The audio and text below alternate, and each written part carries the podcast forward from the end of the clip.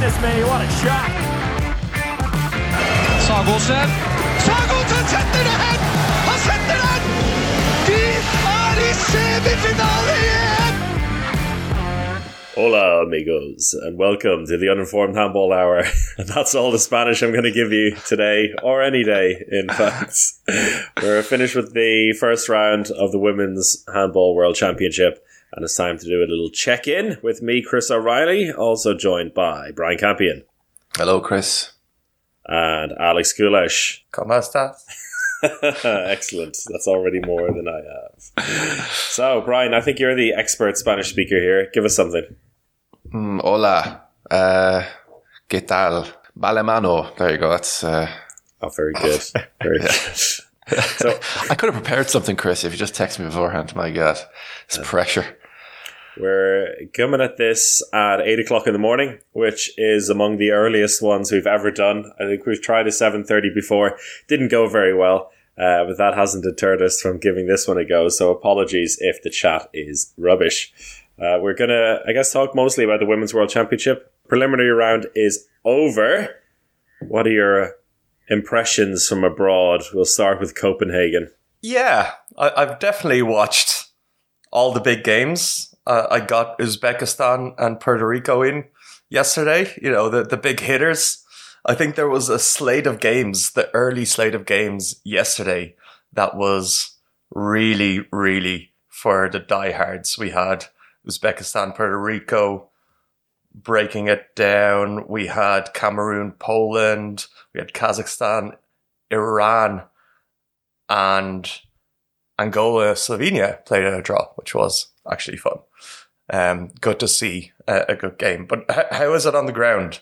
One thing I've noticed, and I probably wasn't expecting, is the amount of fans Mm, so far. yeah. Um, maybe that's because of the setup of the arenas. They're a little bit smaller there, but they're looking good even for these um, really minnow nation games. There's been some fans there. We haven't seen any fully empty arenas, which is yeah, uh, which is good to see from Spain. Where where are you based, Chris?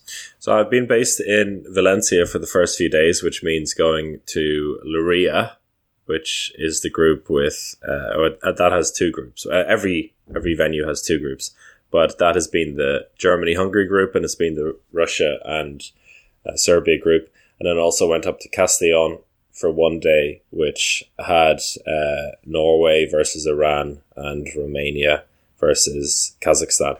Um, but on the and now gone up to Barcelona because Granollers is kind of the, the hub for the rest of the championship with two main round groups and then all the knockout matches. So going to be in Barcelona now for the next two weeks, and yeah, the it's a good a good impression of the the fans there. My initial impression when I arrived was was one of a bit of fear, also from like the organizer side or the Spanish side, that there wasn't going to be many people there. Uh, I think on the opening day or two there weren't. I think the prices for the tickets were too high, but then they managed to to fix it one way or another, either by inviting schools or inviting clubs. And yeah, it's not looked too bad at all. In Llíria for the last couple of days, it was fairly well packed. Uh, in Castellon yesterday, which uh, Adrian Costeiu, former guest on the show, uh, working for the IHF as a writer who's Romanian, uh, told me that Castellon is the like Romanian capital outside of Romania, which is really handy because Romania were playing there and they weren't even placed there. So yesterday there was a completely packed crowd for that game against Norway and a great atmosphere in there. So yeah, I think they've actually done fairly well. I think what you said about the arenas not being too big, I think they're all like four or five thousand uh, fans makes a, a big difference because you can fit one or two thousand in the main stand facing the TV, which which is what they do, and then they stick the media behind uh, the TV cameras or on that same side. It looks a lot better. I think the big question uh, we're all going to get to now, it's something you touched on in that article you wrote for Strike Spiller, is the obviously the new the new format of uh, this championship. Uh, do you want to get into that now, or is there anything else you want to say, Chris, before we get into that? Uh, What, what did you make of it? What was your impression, Brian? Um, the opening few days. well, I mean, it's it's gone fairly under the radar. I don't know if that's something to do with IHF losing their Instagram page directly before the the tournament, but uh, um, it kind of seems like Hashtag free handball hour. it kind of seems like from the generally on on on uh, Twitter and other social media platforms, it's kind of been a, a little bit low key so far, and I don't know whether that's to do with people had just looked at the first group of matches and thought, okay, I can I can I can start watching that once we hit the main round. Um, I don't really know why, but it's been kind of uh, dull online, I would say. Apart from a few feel good stories like I think probably the biggest one is probably the after the Iran game, um, when the Iranian goalkeeper picked up player of the match, and the video for that alone, I think was like three hundred thousand views on on on Twitter, which was which went, I suppose, in itself quite viral. So it's been from the outside a lot of hammerings and uh, some feel good stories. I think that's kind of been pretty much the the summary from from my perspective, anyway. I, th- I think just on the feel good stories, I think we're stretching feel good here. Um, again, you know, when, when we look at previous feel good stories, they tend to come from big performances from small nations where they really do make a difference um, and cause a shock or put in some sort of surprise game where you're like, okay, these guys really earned it. These people really earned it. You know, the, the feel good story with that Iran game. Yes, um, it was a beautiful moment, but the final score was 41 9. And the goalkeeper who got the player of the match made seven, seven saves. You know, it's, of course, those seven saves included three fast breaks against Norwegians you know that's amazing. But you know it's it's a real stretch on feel good. And you know people are saying you know this is going to inspire a generation of, of Iranian girls. And yes in a way for for Iran for a, an Islamic country like that to participate in a women's championship is incredible. Um the I, I don't think we can underestimate the hard work those players and that team would have had to go through to even be at the championship. But they lost 41 9. Um, that's, it's just a stretch when you, when you talk about feel good. I think it's probably the definition of feel good. I mean, I think the video itself made people feel good, if you know what I mean.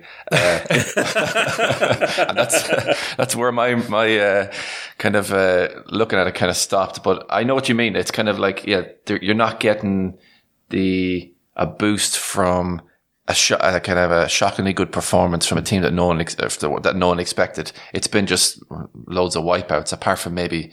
Uh, China or Congo, for example, who I think have played pretty well. So yeah, I, I, I understand what you're saying, but I think it, it, it, it did make people feel good in that, in that respect. But I don't know. I do wonder when I look at it from the outside, I do wonder about the product that you're trying to show to people. So when people go, Oh, look, there's a handball world championship on. and we know our best friends from, uh, I just, the guys from, uh, Barstool Sports or whatever they're called, Barstool Sports came into my mind. They might think, oh, let's watch the the women's uh, handball world championship and then tune into uh, Norway, Iran, or whatever, or Uzbekistan versus whoever, and see them getting absolutely hockeyed. So I do wonder about the product itself. While it is nice to see all these teams playing um, at a world championship, what are you trying to say about the sport being an elite sport itself when you qualify for a world championship and you have these time, the whole first round of games, you have loads and loads of hammerings. And I do wonder about that. Yeah, I think, I think, Chris, you, you made some really good points in your article. Um, and if anyone hasn't seen it, uh, do check it out on uh, Strike Spiller.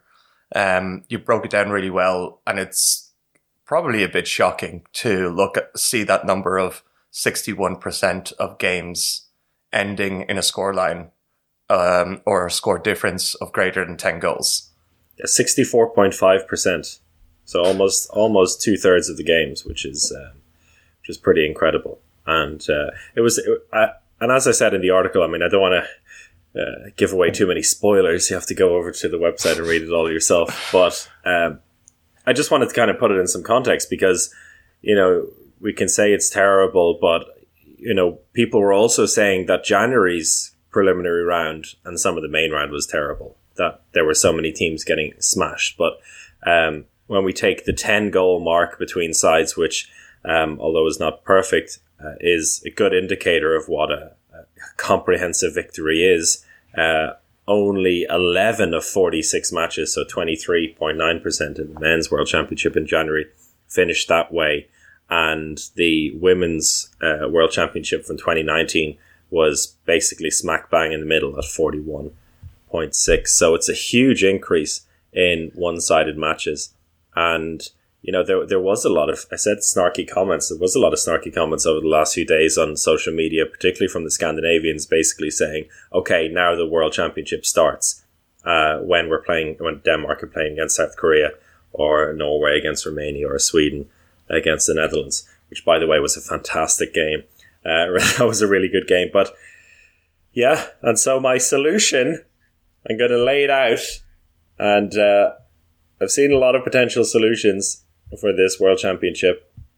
I think the reasons behind some of the one sided games are, are, not just the quality of the teams, but I think they haven't been given a fair run at it when you think about COVID and when you think about the uh, let's say the second or third tier of women's handball as a whole. But this is a way to allow them to do it. If you want to have all 32 teams, just keep it that way. That's fine. But change the uh, format a little bit. Begin the competition a few days earlier in one venue, which wouldn't be that much of a, let's say, a financial burden because you're going to have one venue have the President's Cup anyway, just have it a bit earlier.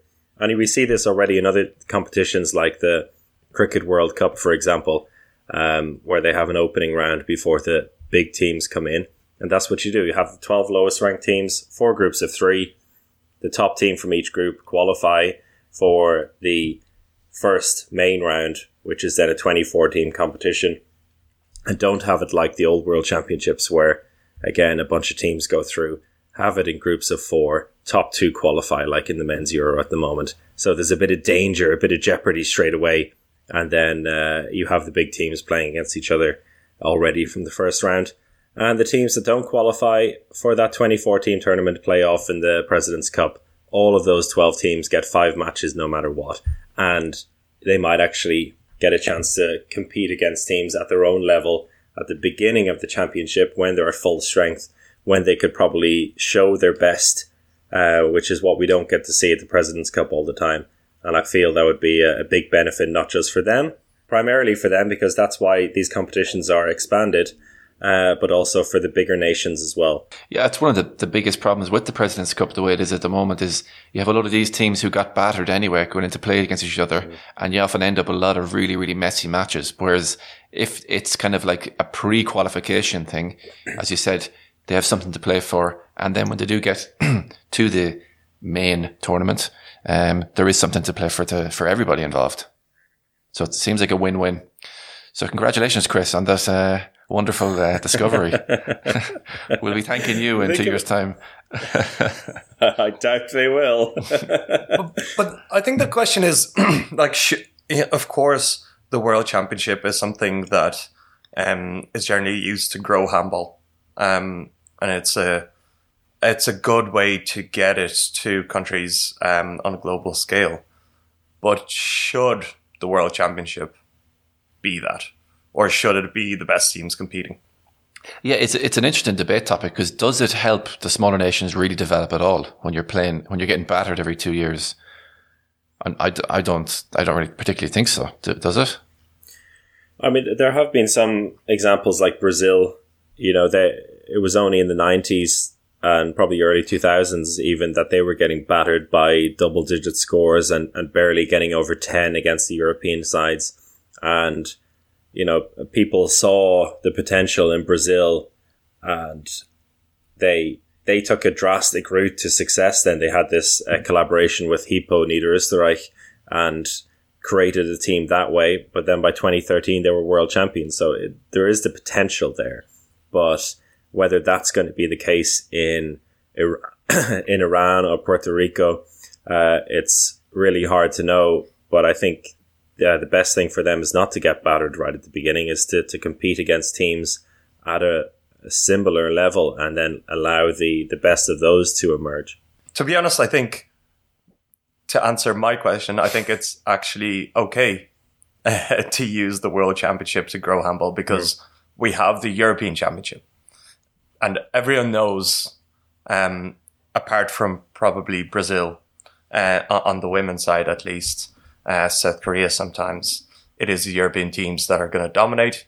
And we do have a competition every two years where we can truly say these are the top teams competing against each other. Um, so why not use the World Championship to grow handball in um, the wider world to give these countries an opportunity? And I agree that an opportunity isn't uh, two games against Norway and Russia where they get smashed by 30. Um, the, your format does lend itself to some development, to some, you know, when you're looking at a country and the country's media um, covering a team like this, the, you know, a win, an early win to build some hype is so much more valuable than a President's Cup run and a President's Cup win. So if the World Championship is being used to grow handball, then why not format it in a way that really gives these teams an opportunity to develop, to put their best foot forward? Um, and at the end of the day, it's going to come down to the top European teams anyway, for now. But maybe uh, we have an opportunity to change that. And think about like uh, this was the main kind of motivation for me thinking about this format is like imagine Fatima Khalili, the Iranian goalkeeper, the 18 sh- saves she had against Romania. Imagine that was against Puerto Rico uh, to win their opening game, and that is like that. It gives so much more than it's like wow, 18 saves, but they still lost by 25 goals. Or like 18 saves, but they've won. Or look, take it on the men's side. Gauthier Mvumbi our nominee for World Men- Men's Player of the Year, if he'd got his perfect seven out of seven in the first game for a victory, uh, that would be even bigger than uh, than in a uh, a morale boosting loss, and uh, I think that's the, the key reason behind it. But we are we are being very European centric here. But I look at Group Four, lads. Group Four, and Brazil, Japan, and Argentina all battling it out for the quarterfinals here's one group where we have had some uh, some non-European teams take it to the uh, I guess we could say the lower ranked European nations, but in one case it's the bronze medalists from the Euro, Croatia. So we had uh, Japan beat Croatia in the preliminary round, which was uh, a really good victory for them. Croatia dealing with some COVID cases, as did Austria when they lost to Argentina, but we can't dwell on that too much because when you're losing, you're always you've always got injuries, or these days you've always got COVID cases, but you have to go and uh, get the job done still on the court. You can only beat what's in front of you, and that's what uh, Japan, Argentina, and Brazil as well, who are top of the main round group alongside Spain, now have put themselves in a position to do. And Alex, you stopped me in the last podcast before I got too excited about this main round group. But you remember I was going to say it's a golden opportunity for one of these teams to get to the quarterfinal. And this is what I was talking about. Yeah, it's a golden opportunity, but it's it's actually again it's like a, a bit of a pity because uh, Brazil, Japan, and Argentina have um, shown themselves to be uh, quality sides. Brazil, especially, and I think Brazil are a level above Japan and Argentina. So in essence, where we do see a little bit of a, um, well, I, I think that's giving props to uh, Brazil and, you know, Croatia are coming into the main round with zero points. Um, they are missing Micevic, so let's see what um, they could come with. But really, again, looking at the main round groups, the comp- for me the competitive one is the is Group Three um, I, I think that one is the most open. Um, with Hungary, South Korea, and Germany and Denmark uh, vying for those first two places. Um, Hungary and Germany played a re- and Germany have been quite impressive actually so far. Um, they've flown a little bit under the radar, and they go into that group with um, four points. But I think there's a lot that can happen between those four teams. Um, and the other one, there's always there's always a game in the first group stage that decides a uh, quarterfinal place, and that game was Netherlands versus Sweden. um, but in this case, they drew. So But it didn't think- decide anything. but but that but that was like it's it's one of those cases where we have this game that you know uh, Netherlands and Sweden had you know destroyed uh, their opposition in the first two matches and were pl- basically playing their first game of the tournament to potentially decide a quarterfinal place um because the the main round group they're in you would assume um that well Romania may be the only uh, roadblock there, but it, it comes down to the game between each other for that second um, uh, group spot. Okay, um, maybe I'm being a bit too obvious with all this, and both Netherlands and Sweden can take points off Norway. Um, but I think a win there for either of those teams would have probably given them a uh, a spot in the quarterfinal, especially because of the the head to head advantage there. But that one's wide open as well, so a lot to play for. Yeah, I like the um, you know group two, as you said, and funny yesterday, Netherlands Sweden, such a good game, uh, a thrilling end, and both teams in their post match interviews were quite kind of kind of disappointed, kind of relieved not to have lost, but were like, damn, we probably should have won that one. Now we're going to have to do something against Norway, and it's not a position you want to uh, be going into the main round with. I think Group One is, um, I mean, it looks fairly straightforward with France and the Russian Handball Federation top of the group now, but that is a fully European group. And having seen a lot of these teams in action, like Serbia, um, Poland, and also Montenegro, who gave France a bit of a shock uh, yesterday, they lost in the end, but gave them a good push. Uh, and Slovenia with uh, Ana Gros and some good young players, it could be it could be some um, random results there that shake things up a little bit. Uh, and with the Russian team, uh, they looked really good against Serbia yesterday, but they are very young and um, I'd say untested at this level. So there could be uh, could be a few uh, stumbling blocks along the way for those two. And yeah, I'm not so. Uh, group three you thought was particularly interesting. I'm not so sure about the South Koreans in this tournament. I think they've kind of gone, gone for a full reset, you know, with focusing on the Olympics. Um, Germany's win over Hungary was huge for them. Um, like the first time in a, a number of years that they managed to not blow a close game. And that was the, the main takeaway for them. It was like, oh, we actually won one of these, which has been their major downfall over the years. Uh, and so if they manage to um, not blow it against Denmark, they should be through to the quarterfinals. Thankfully, they came up against uh, Hungary, who are the queens of blowing important games and championships. Yeah, it was. Uh, that was, that was it. I was watching the game. I was like, oh, neither of these teams are very good at winning these matches. What's I was fully expecting an own goal in the final second to make it a draw, but uh, no, Germany held out to win that one. But uh, the Hungarian side is very young, isn't it? I mean, they seem to have. Um, I mean, it seems to be a very, in, in, in one sense, a very inexperienced squad compared to what they they would Yeah. normally field. And- And uh, that we say that a lot about the Hungarian side, but they've gone even younger again. I mean, there's only eight of the Olympic squad from this summer that's in the team uh, for one reason or another.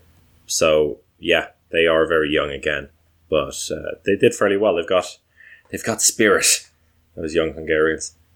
And now we'll move on to our interview for the podcast. And uh, interviews at this championship are well, they're easy enough to come by, but not easy enough to come by without uh, a mask, which is uh, the main reason why the mix zone audio is so terrible, and probably won't be using any of this at the championship. I did get an opportunity though to uh, record outdoors with Kristina Liščević from Serbia, who's a really interesting character and uh, someone who I think we've been thinking about getting on the podcast for a while, who's not just an established player at the top level for over a decade now, but also is a bit of a singer songwriter. We talked about that and the championship and the new luck Serbian squad.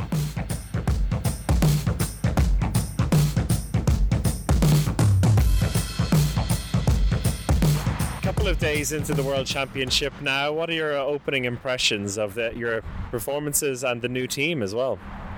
Yeah, I am actually very happy. I'm happy, first of all, about our energy. I think uh, girls are uh, pretty young, but very, uh, very happy to be here. I think they appreciate them chance and uh, they're hard workers. These two match beh- matches behind us show some results. And we spoke very briefly after the first game, and you revealed that you only had one training session before playing that first game Yeah. with the team, and it was the first chance you had to actually really see how the girls are playing and to get a feel for them. Now you've had a second game behind, and I guess a more comfortable game. How do you feel that has developed your relationship with the players?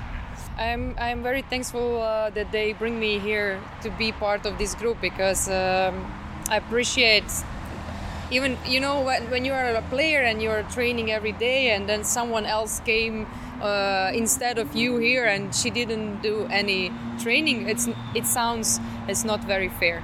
But i'm very happy that i'm here with them and uh, day by day we are working uh, every every day for uh, muscle to recover on the good way.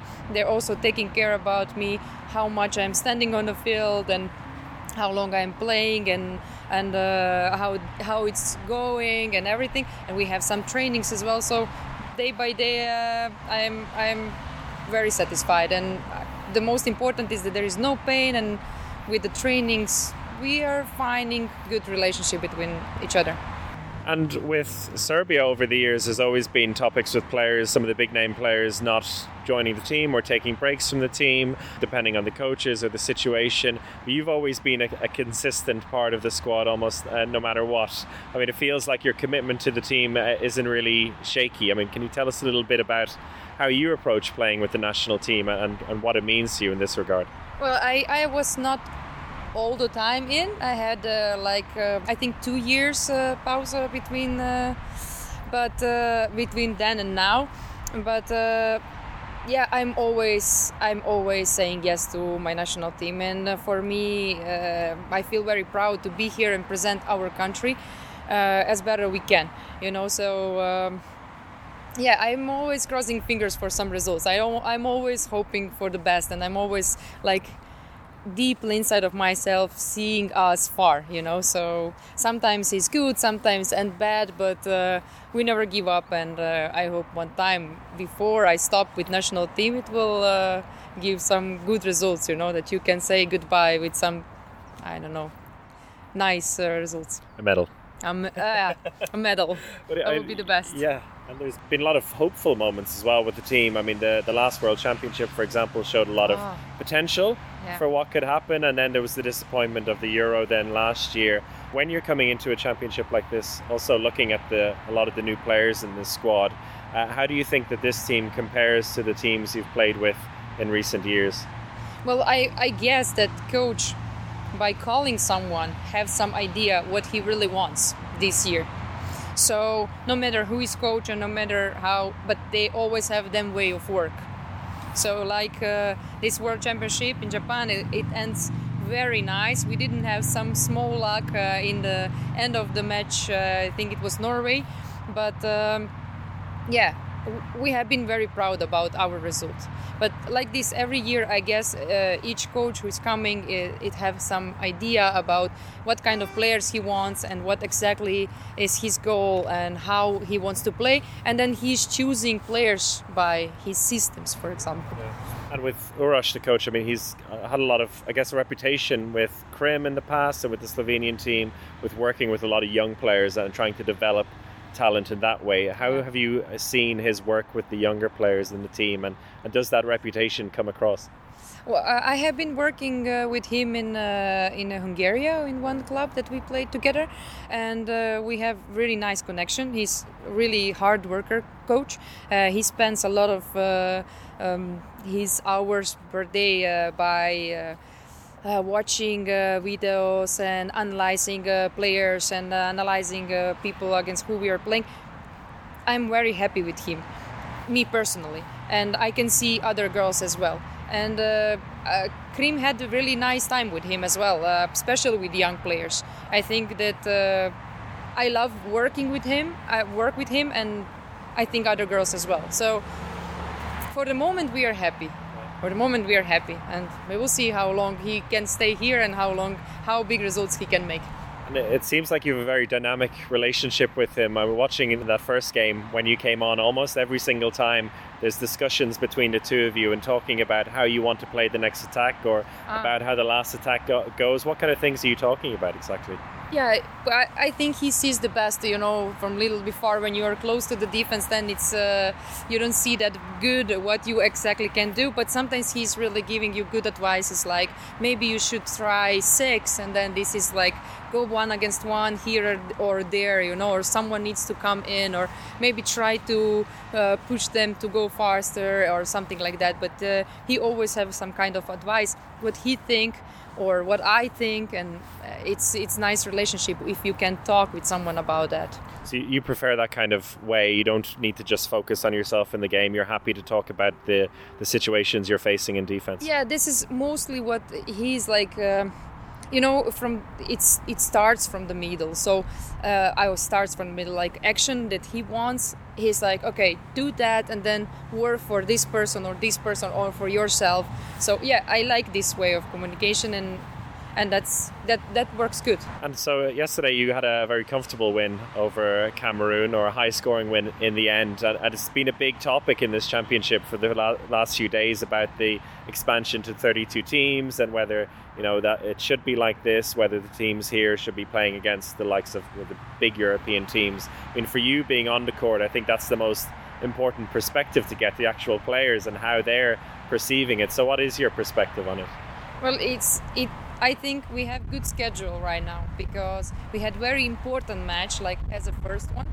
Then we had like let's say one easier, maybe to get uh, to give a chance to the uh, to players who didn't feel yet how is it to be on the field and and I, I'm happy that every each player also scored this day, and I guess this is also good for the self confidence for everybody, especially for the young ones. So uh, everybody get enough minutes that then body feels good, and then we need to just put full focus on the Russian team who is really playing amazing games uh, in the last period. So. That's the, kind of perspective I'm getting a lot from players uh, from the European teams playing against the the we, so-called weaker teams. That you're focusing on yourself. You don't you don't really care whether you're winning by 20 No. goals in a game like this, and you don't feel kind of disrespected or so. No, I it it just goes. You know, like maybe in that moment you are more focused on the fast uh, attack or you know like contrast. There are always some exercises what you're focused on, or maybe on yourself, or maybe to not get injured, or you know like many things. But there's always something good, of course. Uh, it's not uh, it's not uh, unrespectful to win with a lot of goals. It's just it just happened. Uh, speaking about the, the overall tournament, I mean, there's a with the young team. Uh, is there a certain kind of goal you're looking for here? Certain level in the competition. I mean, uh, the taking it game by game is always the obvious answer to this. But uh, is this something you've talked about before the championship? This is what we want to achieve. No, actually, this time no. It's uh, it's pretty young team, and we didn't know how we are functioning together.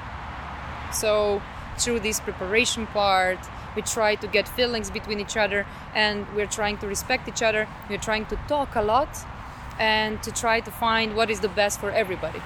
And we didn't talk exactly how far we would like to go, but I'm com- completely sure that everybody will be very happy uh, if we pass the first round, and then even more happy if, if we pass the second round. So, of course, you know, you as a sport player, person who is working every day, of course, your goal is always to go as farther you can.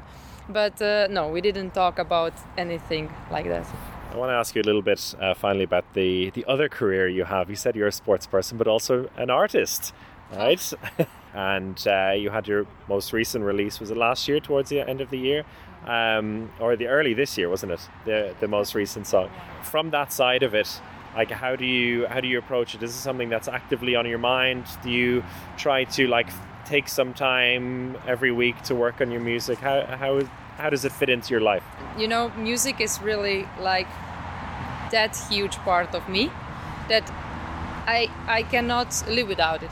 But you know, every time at home I have my instruments and it's giving me just like kind of like people who are meditating this is kind of meditation for me you know and uh, i really love this part of my life and it's really relaxing me and uh, i don't know um, uh, letting me to put out everything i feel but uh, i do not think in, on the way like oh i would like to build up some career uh, for that or uh, no, I do not still think about this. Uh, of course, I would be very happy if someone would like to work with me because I am working always like a this part like a pleasure. But uh, what I am working and what I'm focused on is right now handball and as well uh, business that I have at home. But this is like kind of I don't know, like pleasure, you know. And sometimes with the pleasure you get some nice things, you know. You've, you've managed to mix handball, and particularly in the last song as well, where you had the entire Vâlcea squad in on the, the music video. It started being played a lot in the arenas as well. I mean, that must have been an odd situation where you've you've heard yourself in the arena, uh, your music being played, and you thought, "Oh my God, this is uh, this is odd." Uh, honestly, if uh, my girls are uh, putting in the bus or something like that, then I feel a bit um, embarrassed. Yeah. You know, like I'm really like, oh, man, I don't want to exist here. But I'm very happy when I see someone uh, tagging me because, oh, uh, I don't know, we are warming up with your song. It's so cool. I, I love to see that, of course. But if I am there, then I prefer not. So I mean, every every championship there are always these official songs, right? And uh, I, I've thought to myself, you know, how great would it be to have an actual athlete who's competing for example, the Euro next year, which is going to be in uh, your neighboring countries in, in, Macedonia, Slovenia, and Montenegro. I mean, uh, we think there's a potential collaboration there, or would you die of embarrassment hearing it every single day in the arena? That will be that will be so cool.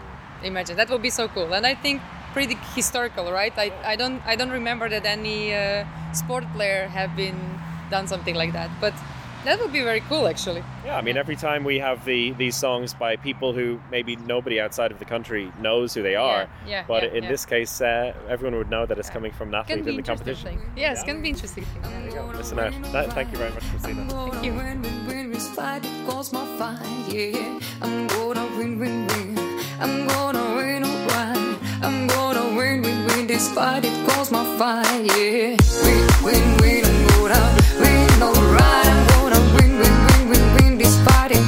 Okay, so thank you to Kristina. And before we wrap up on this pod, I think uh, it's time for a little bit of predictions there. We did tease about how some of the groups in the main round are interesting in one way or another. Time for our predictions now. Which are the which eight teams are going to qualify for the quarterfinals?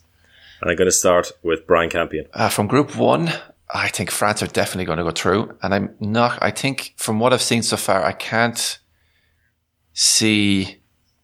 mm, I don't think Slovenia will beat Russia, so I'll imagine it'll be France, Russia. It stays the way it is. Group Two, Norway have another cushy start to that group against Puerto Rico, so I'd, I'd imagine they're going to have two tough games against Sweden and the Netherlands, but I'll say it'll be Norway and oh god, Norway. I'm gonna ah Norway, Sweden. I'll go for. That's tricky though. That's that's a that's a tough one to call. Group three, I'm not convinced about D- Germany just yet uh, because I think the Hungarian side they came up against were a little bit was a little bit suspect. Not suspect, is a bit young. Uh, so I would go for I would go for Denmark. And this is taking too long, isn't it, lads? Sorry, I should have just had all my my my teams ready. Actually, I'm going to go back on what I said. Denmark, Germany. We're going to leave it the way it is. And no surprises, I think, in the last group. We'll have Spain with the with maximum points, and we'll then go for yeah. I think we'll go for Brazil. Boring predictions. Sorry, lads. Nothing shocking there. Yeah, and and I think that that might be just the case here that we're, we're going into the main round here, and the teams on four points are the ones that will qualify. Um, pretty much the same. And I also I, I see the Netherlands actually qualifying uh, ahead of Sweden because I think they will beat Norway because that's kind of what they do. and I think they, they have a bigger chance to get a result against Norway to to go through. Um, but otherwise, yeah, top two teams in each group probably coming through. There will be some interesting games, but uh, if I'm being honest, it's that second level of um, European teams that hasn't impressed me too much so far. But again, I'm basing all of this on pretty much one game because So which game was that? no, One no, set of one, games. Oh, yeah, one game per for team. each per- Yeah, per, team, yeah, yeah, where yeah. where they had to be uh, competitive. So pretty much basing it on that, anything can happen. Um, let's see how it, it, it progresses. It's always exciting to have an Argentina Brazil game uh, in, in the main group round, and always a bit of a pity because uh, if anything, I'd like both of those teams to keep progressing. Um, but as it stands, top two teams in each group will go through from my side. so in the end, it's basically just Netherlands or Sweden. Well, I'd, I'd say Which one? another one which would be up a little bit up in the air would be Denmark in group in group three. So their game against Hungary, the first game of the match, that could be a, a bit of a, a bit of a banger. This should easily beat the Czech Republic, but then they come up against Germany in the last round in the last game. So I think that's one which is maybe a little bit up for contention as well. Yeah, yeah, that's true. If Denmark lose to Hungary, then you you have the potential for this three way tie at the end of the group, uh, which is always fun for the handball mathematicians. Just on group two, because Sweden play Norway first, like uh, before Netherlands, so Sweden Norway is in the second day of games on the eleventh. I think they're going to have a better chance to get a decent result against them because Norway in the final day of the main round are not going to blow it against the Netherlands. that's I think that's the problem for the Netherlands. They're playing Norway in the final day of the main round. Maybe we'll catch up again just before the quarterfinals uh, when we know a little bit more about these teams and uh, what they're capable of at this level. But still, a lot of interesting stuff to to have been discussed today. Thank you very much, boys, and also. Alex, we're going to have our fan poll for the Men's World Player of the Year, right? Exactly. We, Yes. we will definitely do that. just Alex has it ready to go. He's just like, yeah, he's like waiting, waiting for the raging bull to get even more angry and uh, let it loose. All right, thank you very much, everyone, for listening. Uh, we'll catch you again soon. Goodbye.